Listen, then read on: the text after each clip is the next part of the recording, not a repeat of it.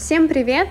На связи Дошик, и это новый выпуск моего подкаста в джобовой либо с джобовой. Сегодня я буду разговаривать с Олесей Норовой, она является работником антикварного магазина. В этой сфере она уже работает несколько лет, и мы с ней поговорим о том, как у нее появилась идея начать работать в сфере антиквариата, почему она продолжает работать, что ее мотивирует, и мы поговорим о том, что такое вообще антиквариат, какие бывают аукционы, как они проводятся, в общем, всего очень много будет интересного, не буду спойлерить. Начинайте слушать, вдохновляйтесь историей Олеси, а я желаю вам приятного прослушивания. Привет, Олеся. Привет, Даша. Как дела? Да ничего. Как тебе пришла идея работать в антикварном магазине? Вообще не думала про антиквариат абсолютно. Но просто когда я переехала в Петербург, и поскольку на тот момент мне было интересно, в общем, все, что связано с искусством, попробовать в этой сфере работать, ну, естественно, никакого не было опыта и образования. Я откликнулась на вакансию, меня позвали на собеседование, я пришла, и, собственно, так все и началось. Для меня сфера антиквариата является многогранной, интересной, но совершенно незнакомой. Поэтому я буду уточнять какие-то общие моменты касательно антиквариата. Скажи, вообще все ли старые вещи можно называть антиквариатом? Ну, антиквариат — это все, чему больше ста лет. Ну, то есть сейчас какой-то 2023 год, то, что сделали в 1920-х годах, уже можно отнести к антиквариату. А в чем его ценность? Ну, в том, что это старая вещь, и которая в хорошей сохранности, и очень часто, ну, существовали, существовали разные фабрики, по производству которых больше и нет, и в какой-то момент они создавали вещи, какие-то серийные или не серийные, или там какое-то определенное количество, и эти вещи погибли, там, не знаю, что с ними могло случиться, или их выбросили на мусорку, либо они во время Второй мировой войны развалились. Ну, короче, что-то случилось, то, что они сохранились в таком виде, в котором они сохранились, вот в этом их ценность есть. То есть, получается, все вещи, которые были созданы раньше 1923 года, ну, там, 1930, она будет считаться антикварной. Угу. Прикольно. Слушай, ну вот ты говоришь о том, что на HeadHunter, я так понимаю, ты нашла вакансию, отправила ей свое резюме, и вот вы там поговорили, тебя пригласили на работу для того, чтобы устроиться в антикварный магазин. Нужен ли какой-то опыт работы в этой сфере или нужно знание самого искусства или, может быть, какие-то курсы нужно проходить? Нет, я думаю, что в моем случае это все еще благодаря каким-то личным качествам и софт-скиллам. Конечно, типа, знание искусства — это важно, потому что ты идешь работать в сферу искусства и ничего не зная, это будет сложно. У меня ну, такое было очень поверхностное знание истории искусства, потому что я прошла какой-то бесплатный курс в интернете, примерно такой, но не скажу, что у меня какой-то много насмотренности было, все, что я смотрела, это картинки в интернетах. Ну и какое-то, не знаю, восприятие искусства. Мне просто хотелось в этой сфере как-то попробовать что-то поделать. Конечно, мне кажется, образование важно. Есть курсы, там, арт-бизнеса, курсы антиквариата, и если сильно хочется, можно эти курсы попроходить, посмотреть. В Москве очень много вариантов, в Питере поменьше, но тоже есть. Можно на эти курсы походить, посмотреть Они... вообще, что, что за сфера, как это все работает. А эти курсы только в офлайн? Есть ли какие-то онлайн-курсы Конечно. или что-то в этом роде? Конечно, есть. То есть те же самые арт-бизнес и так да, далее? Да, да, да, да, есть курсы онлайн по арт-бизнесу, по вот этому всему, я могу там тебе скинуть ссылку, если интересно. Посмотришь, есть такой типа институт антиквариата, он прям полностью онлайн, но просто, наверное, будет тяжело, потому что все-таки в, в этой сфере надо смотреть на антиквариат, смотреть на вещи, и, наверное, где, где эта сфера не так сильно развита, там в каких-то городах маленьких, то будет э, тяжеловато. Поскольку в Питере тут вообще на каждом шагу антиквариат, антиквариат, антиквариат, антиквариат, очень много антиквариата, тут можно ну, смотреть, общаться, развиваться. А как ты думаешь, чем это обосновано, что в Петербурге очень много антиквариатов? Потому что в 1703 году Петр I перенес столицу в Петербург, и, соответственно, очень много фабрик и художественных мастерских начали открываться в это время, там, в 18-19 веке было очень много, и поставщиков царского двора, и всех этих дворцов, и богатых э, дворянских семей. И поэтому вот вещи остались здесь, потому что их было много просто тут. Что культура такая была развита, именно этих художественных мебелей, там какого-то предметов декора. Просто я думаю, в других городах он тоже есть, но, возможно, он обладает меньшей художественной ценностью, потому что это, скорее всего, были предметы просто утилитарного использования, там шкафы какие-то, и они могут сейчас обладать ценностью, не, не художественной ценностью, а просто в силу того, что они старые. Просто я думаю, что в маленьких городах этого меньше. Насколько я знаю, по образованию ты юрист. Скажи, помогает ли тебе юридический бэкграунд в твоей нынешней деятельности? Если да, то как? Я умею читать договор. Чему я научилась на факте читать законы, и это тоже очень прикольный а, навык, потому что в этой сфере тоже много всяких таких подводных камней и много актов, которые надо читать.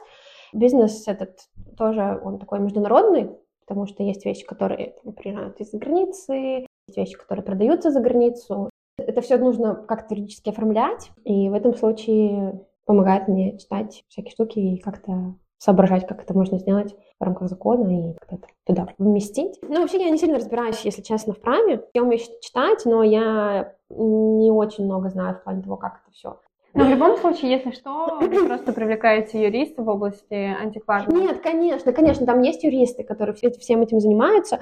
У меня там только какие-то такие текущие моменты, которые я вот сейчас там могу решить или там... Ты, получается, продаешь, смотришь аукционы, я не, не совсем продаю, потому что там, ну, там заходят люди, конечно, с улицы посмотреть, но вещи достаточно дорогие. Многих людей это шокирует, когда они там смотрят стол, который там стоит, не знаю, 4 миллиона, они такие, квартиру продать, стол купить. Такие у них есть реакции. Поначалу они меня очень умиляли. Да, я смотрю аукционы в основном. Сейчас тоже с ними как бы так, супер хорошо. Очень сложно все это привести, потому что весь антиквариат в основном в Европе. По известным нам причинам да. это все сейчас напрямую невозможно доставить. Там, например, раньше можно было через Финляндию, например, привезти, да, и это там одна цена, а сейчас это нужно везти там через какой-нибудь Кыргызстан, угу. и это абсолютно другая цена. Ну, конечно. Ну, собственно, да. Вот, поэтому, поэтому, как бы я все равно смотрю на предмет того, если там какие-то супер вау шедевры, и ради них стоит запариться. Вещи. Ну, я в основном смотрю живопись. И это тоже супер прикольно, потому что по аукционам ну, можно узнать художников таких не, не первых имен, там не Шишкина, Лазовский, и Саврасов, да, каких-то Тихменев, например, или Рябушкин, допустим. Я не знала вообще Рябушкин до того момента, пока я не начала пока мы не купили картину Рябушкина, и я потом такая, о, прикольно, Рябушкин, и потом я пошла в Русский музей и увидела там Рябушкина, и я вообще очень порадовалась. Ну, и там начала просто даже смотреть, гуглить, читать, и увидела другие картины Рябушкина, которые как бы, есть в государственных музеях. И это тоже супер прикольно, что, во-первых, ты, у тебя есть возможность познакомиться с творчеством художников не первой линии, а во-вторых, что можно посмотреть даже таких именитых художников, там, как Шишкин или там тот же самый, не знаю, Поленов, посмотреть э, их работы, которых нет в музеях. Мне кажется, супер ценно. И вот, например, есть выставки антиквариата в Москве, и на них тоже очень много картин, даже знаменитых художников, но тех, которые в частных коллекциях. Mm-hmm. Их можно посмотреть, некоторые можно даже купить. А вообще аукционы в основном проводятся на международной арене или очень много именно России? С какими больше ты взаимодействуешь? Ну, русские тоже есть, но в основном я смотрю европейские. Европейские, американские. Вот. Ну, всем, всем известны, наверное, аукционные дома типа Кристи, Соцбис, гиганты аукционного бизнеса, но есть и другие, тоже достаточно интересные, небольшие, но прикольные аукционные дома. А, к примеру, аукционный дом говорит о том, что вот у нас будет проводиться аукцион, и это какая-то определенная тема, или это определенный художник, или это определенная категория искусства, то есть, например, живопись, мебель, или это все вместе? Ну, бывают супер разные вообще аукционы, бывает там, ну, не знаю, аукционы машин, аукционы спичек, спичечных коробков. Ну, типа, я иногда, когда начала смотреть, я просто увидела, думаю, господи, что только люди не продают там аукционы старых советских тетрадей. Но вот если мы говорим про искусство, то это, да, какая-то тема, например, это, допустим, old masters, mm-hmm. типа художники, там, старые художники, там, 17-18 век, вот там они все. Бывает искусство 19 века, и там как бы в основном картин 19 века, современное искусство. Тоже тема современного искусства, вот они там продают современное искусство. Бывает, продают коллекцию какую-нибудь частную. Человек хочет продать свою коллекцию, и вот они ее распродают с торгов, типа, может там быть мебель. Ну вот, вот, например, если частную коллекцию продают, там могут и мебель, и картины, и все что угодно. Вот. А если продают, например, только мебель, смотришь там мебель, и мебель там разную, и там 19 век, и 20 и какая там, и в стиле, и много продают, кстати, подделок на аукционах, и всяко-всяко-всяко-всячно. К примеру, я захотела поучаствовать в аукционе, купила там картину или мебель, вот именно этого человека. Я прям очень давно сильно мечтала о какой-то частичке от этого человека, и вот купила. Все мне привезли, например, если это международный какой-то аукцион, и я решила обратиться к специалисту, и была проведена экспертиза. Показали, что меня обманули, и эта вещь вообще никоим образом не имеет отношения к этому художнику. Мне что делать? Мне писать в аукционный дом, или мне писать тому продавцу, который мне продал, или что делать? Потому что я понимаю, что по факту меня обманули. Эта вещь не представляет никакой ценности, а если представляет, то намного меньше. Я думаю, что это можно сделать с вещью, которая очень дорогая, ну, например, какая стоимость? Или это просто зависит от меня, насколько я хочу с этим задалбываться? Если это стоит там больше 100 тысяч долларов, то тогда, возможно, стоит с этим запариться и отдать, потому что, во-первых, ну и в любом случае тебе придется платить до хрена вообще всяких сборов, налогов. Аукционный дом скажет, я умываю руки, это вообще не моя ответственность, мне дали, я продаю. Mm. Аукцион не отвечает за подлинность работы. Ну, сказали, что ну, ну что и он не проверяет, шишки мне Есть, ну, в смысле, есть какие-то аукционы, которые, конечно, проверяют, у которых есть там, типа, свои эксперты, которые проверяют, но другой момент, что, может быть, там, твой эксперт будет не согласен с тем экспертом, и как бы они никогда не встретятся и не поговорят, потому что это разные полюса. Вот, и там, не знаю, допустим, эксперт в Лондоне по Шишкину uh-huh. и эксперт из Третьяковки по Шишкину. Понятно, да, как бы, что если тебе, ты привезла картину в Россию, и тебе там эксперт Третьяковки говорит, это ни хрена вообще там ни Шишкин, ни Евзовский, ни Поленов, ни Нестеров, не знаю, неважно, mm-hmm. да, вот на этой территории не будет иметь какой-то ценности, потому что вот тут эксперт, который, которого все признают как эксперта по mm-hmm. этому художнику, сказал тебе нет, и все скажут, ну, типа, простите, мы, ваш, у вас подделка, мы вот верим ему, mm-hmm. а ваш лондонский эксперт, ну, как бы, Тогда мне нужно в такой ситуации, если что, продавать именно в Лондоне или в Великобритании, просто по факту того, что их эксперт сказал, что это подлинность. Ты изначально продаешь в Лондоне, и у тебя покупает какой-то лондонский чувак, все типа да-да-да-да-да, тут как бы вопросов не возникнет. Но если ты хочешь дальше, ну, типа, например, в России, на территории России продавать, то тут вот тоже есть какие-то эксперты, которые всеми признаны. И вот даже, например, на выставках а, люди спрашивают, типа, а кто писал экспертизу? Uh-huh. Да, потому что если, допустим, даже вот мы тут находимся, да, и написал не тот человек, которому они все доверяют, ты скажешь, ну, какая-то дичь. Нафиг-то, а вот, вот к этому эксперту лучше сходите, вот такую экспертизу мне покажите, если покажете, то... Такая монополия экспертов. Да, ну есть несколько экспертов, на другой момент, будут им доверять или нет, люди на рынке, твоя задача все равно продать, и ты uh-huh. хочешь хорошо продать. И если ты там с каким-то ноунеймом, начинающий эксперт, и он тебе говорит так, твой покупатель может и не согласиться. Ну да, тоже так много подводных Да, камней. особенно когда какой-то спорный момент. Ну, бывает, что типа покупают, uh-huh. с какой-то там экспертизой сами делают, и потом продают там за четыре раза дороже. Ну, это такие уже тоже... Ну, это тоже риски, смотри, риски, да, ты можешь на аукционе купить какой-то вообще рандом, там, а в итоге окажется, ну, потому что ты там своим глазом увидела, uh-huh. как коллекционерка, как экспертка, увидела, что там Поленов, его мазок, и вот это купила, и потом понесла, и тебе говорят, ну да, реально Поленов, а я сразу... прекрасно да, разбираюсь. Да, в... ты прекрасно искусстве. разбираешься в искусстве, да, и сразу можно это там продать намного дороже. В 18-19 веке был эксперт по Ренессансу, ну, в Италии. И он был очень продажный, я, честно, не помню, как его зовут. Он был очень продажный, он всем продавал экспертизы, он говорит, скажи, напиши, что это вот возрождение. Он писал. Наши эксперты не продажные, они лучше в своем деле. Ну, в общем, сейчас, если ты, допустим, хочешь что-то хорошо продать, то нужно, чтобы на это было, были хорошие документы. Ну да, ну то есть, чтобы для того, чтобы стать экспертом, нужно, например, работать с эталонными произведениями искусства, ну, этого художника какого-то определенного. Ты, во-первых, не просто там видишь его стиль, да, там, мазок и вот это все-все-все-все, там проходит, проводится искусствоведческая экспертиза, когда просто там человек, который с этим работает, смотрит. Также еще технико-технологическая, там с применением всяких технических средств. И ультрафиолета, и X-ray, это uh-huh. э, рентгеновское излучение, смотрит краски на старость, э, по технике смотрит, там подпись соответствует времени написания работы. В общем, сейчас, мне кажется, очень сложно ошибиться. Скажи, что тебя мотивирует продолжать работать в сфере антиквариата? Интерес?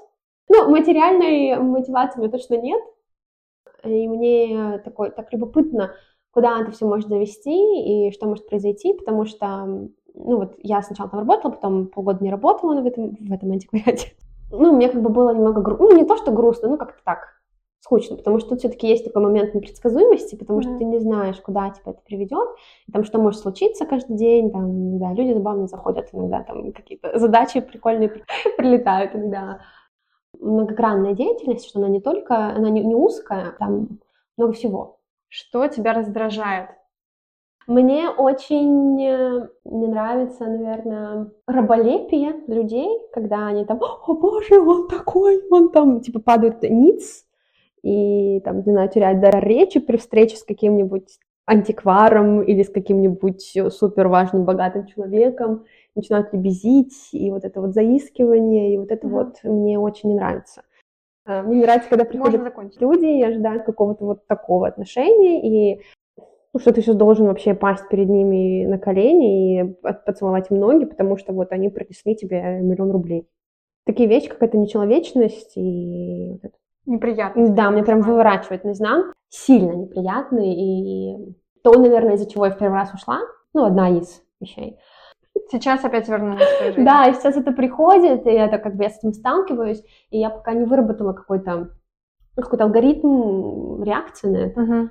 Вот, я все еще чувствую себя некомфортно, когда mm-hmm. что-то такое происходит. Бывают супер веселые, добрые, интересные, умные, вообще невероятно умные, талантливые люди. И, ну, просто какие-то люди, которые там, не знаю, интересуются искусством или коллекционируют. Это очень интересно, несмотря на то, что там они наверняка супер они очень себя интеллигентно, приятно ведут и разговаривают с тобой как, как с обычным человеком, а не как с, с кошкой. То есть, а. по факту, даже если мы говорим о том, что в мотивации только интерес, но он настолько обширный, настолько глубокий и огромный, что уничтожает все те минусы, которые есть. Есть разные виды мотивации, и в моем случае, ну, типа, если деятельность меня мотивирует, сама по себе деятельность мне интересна, мне нравится, мне прикольно, я буду делать, несмотря на многие другие факторы. Ну, допустим, да, денежная мотивация, материальная мотивация не так важна для меня, как именно сама деятельность. Бывают такие моменты, когда вообще ничего не происходит, прям вообще ничего не происходит. Бывают такие суперактивные моменты, когда, типа, до хрена вообще все происходит, и у меня вообще нет даже свободного времени там, не пообедать. Что ты можешь сказать начинающим, либо людям, которые сейчас стоят перед выбором того, чтобы заниматься антиквариатом? Настя, вот э, моя коллега, говорит всегда, что есть два типа искусствоведов, которые занимаются старым искусством и современным искусством. Uh-huh. Нет человека, который бы разбирался в старом искусстве и в современном искусстве с хорошей, с одинаковой... Уровнем профессионализма. Да, спасибо. Типа, если хочется, не знаю, антиквариат, не антиквариат, э, искусство, не искусство, все, что хочется, если есть какой-то интерес, хочется пробовать, надо пробовать. Have fun, как говорит Тед Лассо. Have fun. Это, наверное, единственное, что я могу сказать. Если люди хотят заниматься антиквариатом. Ну, мне кажется, антиквариат тоже такая деятельность, которую надо либо либо принимаешь полностью и любишь, либо нет. Мне кажется, очень сложно работать в антиквариате, если совсем ничего не интересно и не нравится. Ну, в общем, если хочешь, значит надо. Олеся, спасибо тебе большое за этот разговор интересный. Всем огромное спасибо, что вы нас дослушали до конца. И в описании к выпуску будет ссылка на, на Олесины социальные сети. Если что, вы можете ей написать, спросить, что вас интересует. Вот, и если вам понравился выпуск, обязательно подпишитесь на мой подкаст. Расскажите об этом выпуске всем своим друзьям, близким, знакомым, чтобы еще больше людей могло вдохновиться историей Олеси, а кто-то, может быть, даже попробовал себя реализовать в сфере антиквариата. Может быть, именно это они ищут. Так что всем пока, хорошего дня. Пока.